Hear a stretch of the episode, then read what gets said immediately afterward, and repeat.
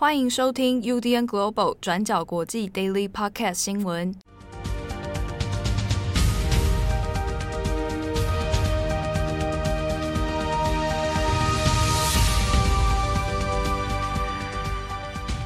Hello，大家好，欢迎收听 UDN Global 转角国际 Daily Podcast 新闻。我是编辑七号，我是编辑惠仪。今天是二零二一年七月二十九日，星期四。好的，最近惠仪有在看奥运吗？有，我有看那个羽球赛，然后还有排球赛。羽球赛是不是在刻板印象中是 马来西亚的 奖项？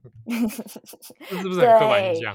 嗯、呃，可能也没有到刻板印象，但是羽球真的就是马来西亚全民会疯的一个的一个运动赛事，所以大家昨天就是会很紧张，一直在看羽球赛。哦，真的哦，哎，昨天那一场我也有看呢、嗯，对啊，因为我有看日韩的那一场，哦，也是蛮刺激的。昨天晚上是马来西亚的选手对上法国羽球赛啦，羽球赛看得心惊肉跳吗？对，而且我前一场我最近一直在 看，我现在是日本男排的忠实支持者。哦，日本男排是因为看排球少年的关系啊？对，反正就很好看，大家赶快去看。好，那今天二十九日哦，我们来讲几个重大的国际新闻哦。首先，我先来讲一第一条。阿富汗塔利班跟中国，好，那现在有一个蛮有意思的进展哦。好，那阿富汗塔利班的副首领，好，还有对外专门在做外交谈判的这个巴拉达尔，那在这个二十八号的时候呢，就突然率领了九个啊这个长老代表团啊访问中国。那在这个访问行程当中呢，也和中国外交部。部长王毅有碰面了。好，那现在相关的新闻出来之后，那中国其实也蛮做了一些相关的呃对外的声明跟报道哦。好，那在这边是说强调，中国方面是强调说，哎，这一次中国和塔利班的接触，那对双方来说是一个和平的谈判，而且呢能够促进区域安全哦。那也就都是针对这两个议题上面。来做一些互动跟讨论，好，但是这个中间有一些没干，好，那我们这边会来稍微讨论一下哦。好，那大家会想说，哎，这个的确是因为美国撤军之后，那在阿富汗这边形成了一个权力的真空啊，那包含也是军事上面的一个破口，那塔利班也都是在这最近这一段时间里面，那就。卷土重来啊，那也就席卷了阿富汗大部分的地区。那的确也都让外界都很忧心的是说，啊，那塔利班的这个再起啊，会不会对于这一带的阿富汗的区域和平、区域局势都造成更进一步的影响啊？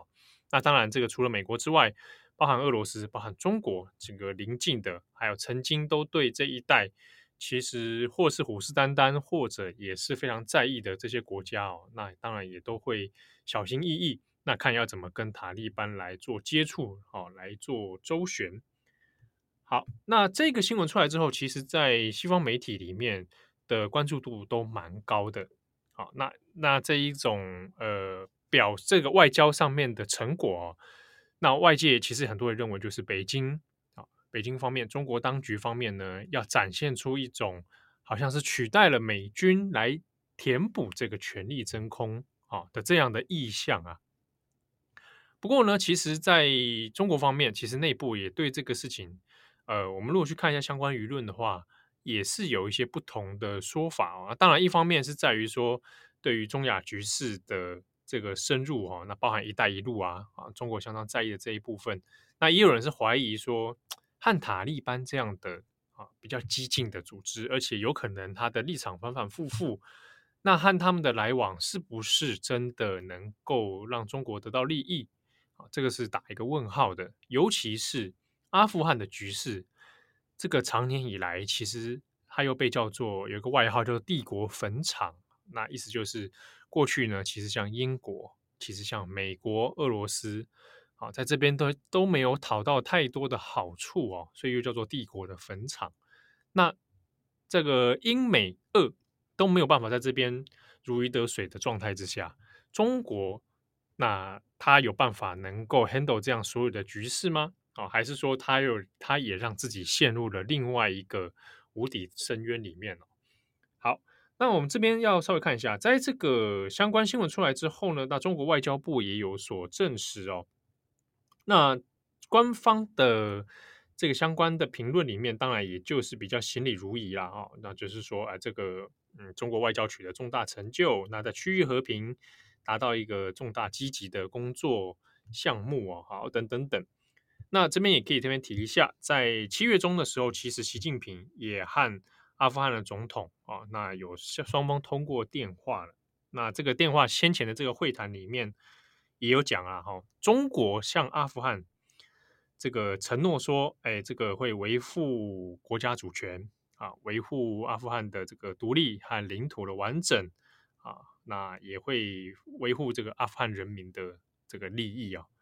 好，那当然，这个双方的承诺也是希望能够在这个现在动荡的局势里面，能够找到一个安稳啊，至少不要构成最直接的威胁啊。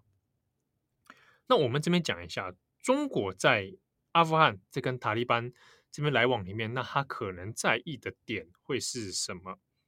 好，那虽然说阿富汗这一个在地理位置上面，它是呃因为领土没有接壤啊。所以他没有办法说对中国会造成说很直接的威胁，可是呢，因为中国的这个相关势力有也有深入到中亚，好，那当然一部分呢还是在于说“一带一路”的这个计划哦。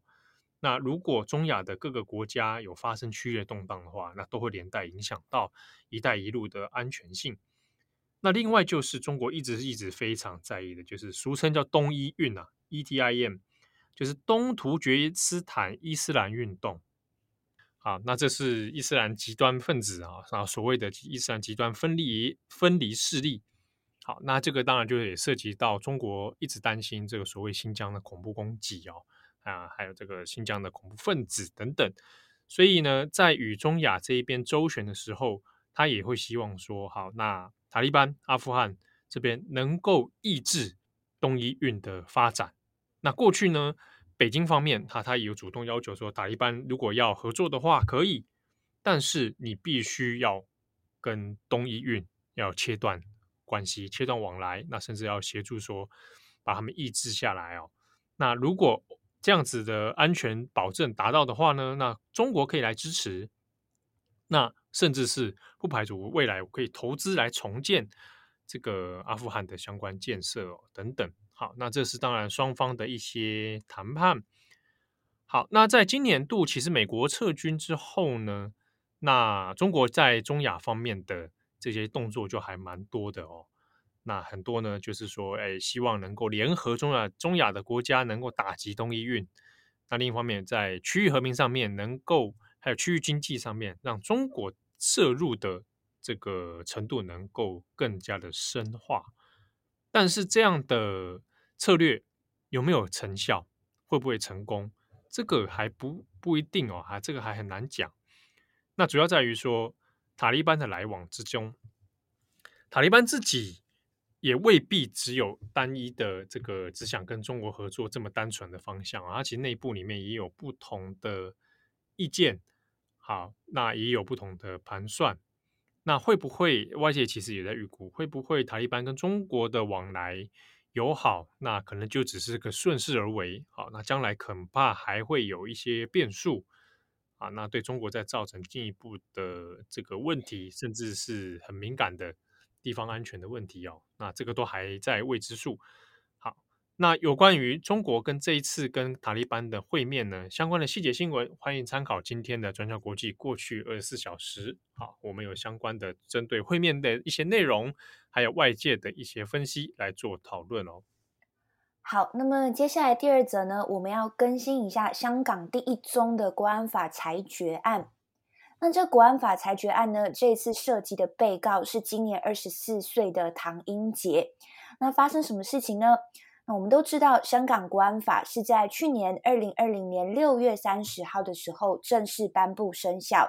那在隔一天，七月一号，就有香港的群众在香港示威抗议。那当时候的被告人唐英杰，在七月一号就骑着自己的机车来到了香港的湾仔街道，他的机车后方当时候就插着印有光复香港时代革命口号的一个黑色旗帜。那根据案情的陈述是，唐英杰当时候三度冲过警察的防线，最后造成三名警员受伤，然后唐英杰也是当场被逮捕的。那在这之后呢，警方就以违反香港国安法为名起诉唐英杰三个罪名。那这三个罪名分别是煽动他人分裂国家罪、恐怖活动罪以及危险驾驶导致他人身体受严重伤害罪。那我们先说一下这个审判结果跟结论好了。唐英杰在今年七月二十七号星期二的时候就被控两项罪名成立，这两项罪名分别是煽动他人分裂国家罪以及恐怖活动罪。根据香港的国安法，煽动他人分裂国家罪最高可以被判十年的牢狱，那恐怖活动罪呢，最高是被判无期徒刑。但截至目前的录音时间，我们还不知道最新的状况。那等判刑的时间出来之后，我们也会把最新的资讯公布在资讯栏上面。好，那么接下来我们先理清一下唐英杰这个案件的争议以及重要性。先说一下争议性好了，我们这边整理出来有三个。那首先第一个是审判的方式。那香港过去都是实施基本法，所以它有一定的司法程序。但是这一次，在香港律政司司长的指示之下，这是香港高等法院第一次不设陪审团的初审刑事案件。意思也就是说，唐英杰这一次的案件是没有任何陪审团陪伴审判的，而且相反的，这一次的审判也是由香港特首林郑月娥指定的三名法官来审理。所以可以看到，当司法已经被干预的这个时候，种种因素很有可能就会影响这一次判决的公正性。那再来第二点，这一次案件审判的最大争议，也就在于说“光复香港时代革命”的口号。唐英杰在事发的时候，他的机车上面其实是有插着“光复香港时代革命”的旗帜，所以就被控煽动他人分裂国家罪。所以在这一次的审判中，控方跟辩方其实就请来不同的专家证人，希望可以来分析跟辩论口号的含义，来讨论说这个口号到底有没有具有主张香港独立、分裂国家的意思。那双方其实有很多讨论，我们这边简单整理一下，控方请来的证人呢，是香港岭南大学历史系的教授刘志鹏。那刘志鹏主要是强调从历史的角度来分析跟理解口号。那刘志鹏就说，时代革命的意思其实就是要利用不同的方法来改变政权跟社会系统，然后借此来达到改变时代的目的。那当中它的含义就包括拒绝中国跟香港特别行政区的一个管制。那他怎么解读光复香港呢？他说：“光复香港的意思，其实就是为了把香港从敌人手中夺回来。那这当中包括不承认香港是中国的一部分，并且把中国视为香港的敌人。那还有一点，刘志鹏就有说到，光复香港时代革命的这个口号，它的原创作者是梁天琦。这个口号呢，其实是梁天琦在二零一六年的时候立法会补选的时候提出来，而且使用的。”刘志鹏就指控他说，梁天琦是一名港独人士，所以他创的这个口号其实是有呼吁采取暴力行动，结束中国对香港控制这样子的一个含义。那这是刘志鹏的说法。另一边，唐英杰的辩护团队是请来港大的政治学者李永仪，以及中大的传播学者李立峰。那他们的研究报告是强调，在香港的语境里面，不同的人其实对于光复香港时代革命有不同的解读跟理解。那这当中不一定有推翻政权的意思。那他们有提到一点是，这个口号“光复香港时代革命”会普及，是因为发生了七二一元朗白衣人袭击事件之后，这个口号才普遍被香港民众使用以及接受。那这位学者之后其实还有引用了好几百场的访谈，以及针对好几万条的网络贴文去进行所谓的统计跟分析。那分析的结果是认为，光复香港时代革命的口号跟香港独立这两者之间不存在密切的关系。那李丽峰有特别提出一点是，你在示威现场喊口号是一种跟他人沟通的行为。那这当中呢，也涉及喊口号的人以及接收到口号的人会如何理解跟判断这个口号。所以，一个口号它其实是有不同的解读方式跟诠释方式的。所以，我们总结来看，控方跟辩方请来的专家证人是从不同的角度来分析这个口号的。像是辩方的专家证人，主要是以社会科学跟文化研究的角度来分析这个口号；但是控方证人刘志鹏这边呢，主要是强调你一定要透过历史的角度来了解这个口号约定俗成的意思跟用法。但是经过一番辩论之后，到最后三位法官是接受控方专家证人刘志鹏的意见，法庭认定说唐英杰所展示。光复香港时代革命的这个黑色旗帜是足以煽动他人分裂国家，也就是意图要煽动他人把香港从中国分裂出去这样子的一个含义。好，那么这次案件的第三点的争议也在于说，我们到底怎么去定义恐怖行为？那唐英杰会被控恐怖活动罪，是因为控方认为他当时候骑的机车是一个致命武器。唐英杰就被认为说他无视警察的指示，三次加速冲破防线，最后造成三名警察严重受伤。他们就认为说唐英杰的这个行为显然是针对警察，而且是为了实现他自己本人的政治主张而做出的暴力行为。那针对这样子的一个说法，唐英杰的辩护律师就反驳。他说：“唐英杰每次在骑着机车要靠近警察的时候，都是刹车而且拐弯的，这样子的一个举动，就是为了避免撞到警察。而且当时候，唐英杰他其实是带有急救的证书，而且还有携带相关的急救用品到现场，其实就是为了准备帮受伤的示威者进行急救。那这样子的一个行为，怎么去判定说他有实施恐怖活动的一个意图？”但总结来说，法庭到最后还是不采纳唐英杰辩方律师的一个说法。法庭到最后是判定唐英杰骑着机车冲向警察，是故意挑战香港的一个法治象征。那当中呢，就涉及了他要破坏公共安全，构成严重的社会危害。好，那以上其实就是所谓的争议点。最后，我们来说一下这起案件的重要性。那么目前呢，唐英杰的这个案件其实是引起很多外媒的关注，包括 BBC、纽约时报、半岛电视台等等。那主要也是因为这一起案件是第一宗国安法的裁决案，所以法庭会如何审判，其实是会立下先例，影响香港日后的每一起有关于国安法的判决案。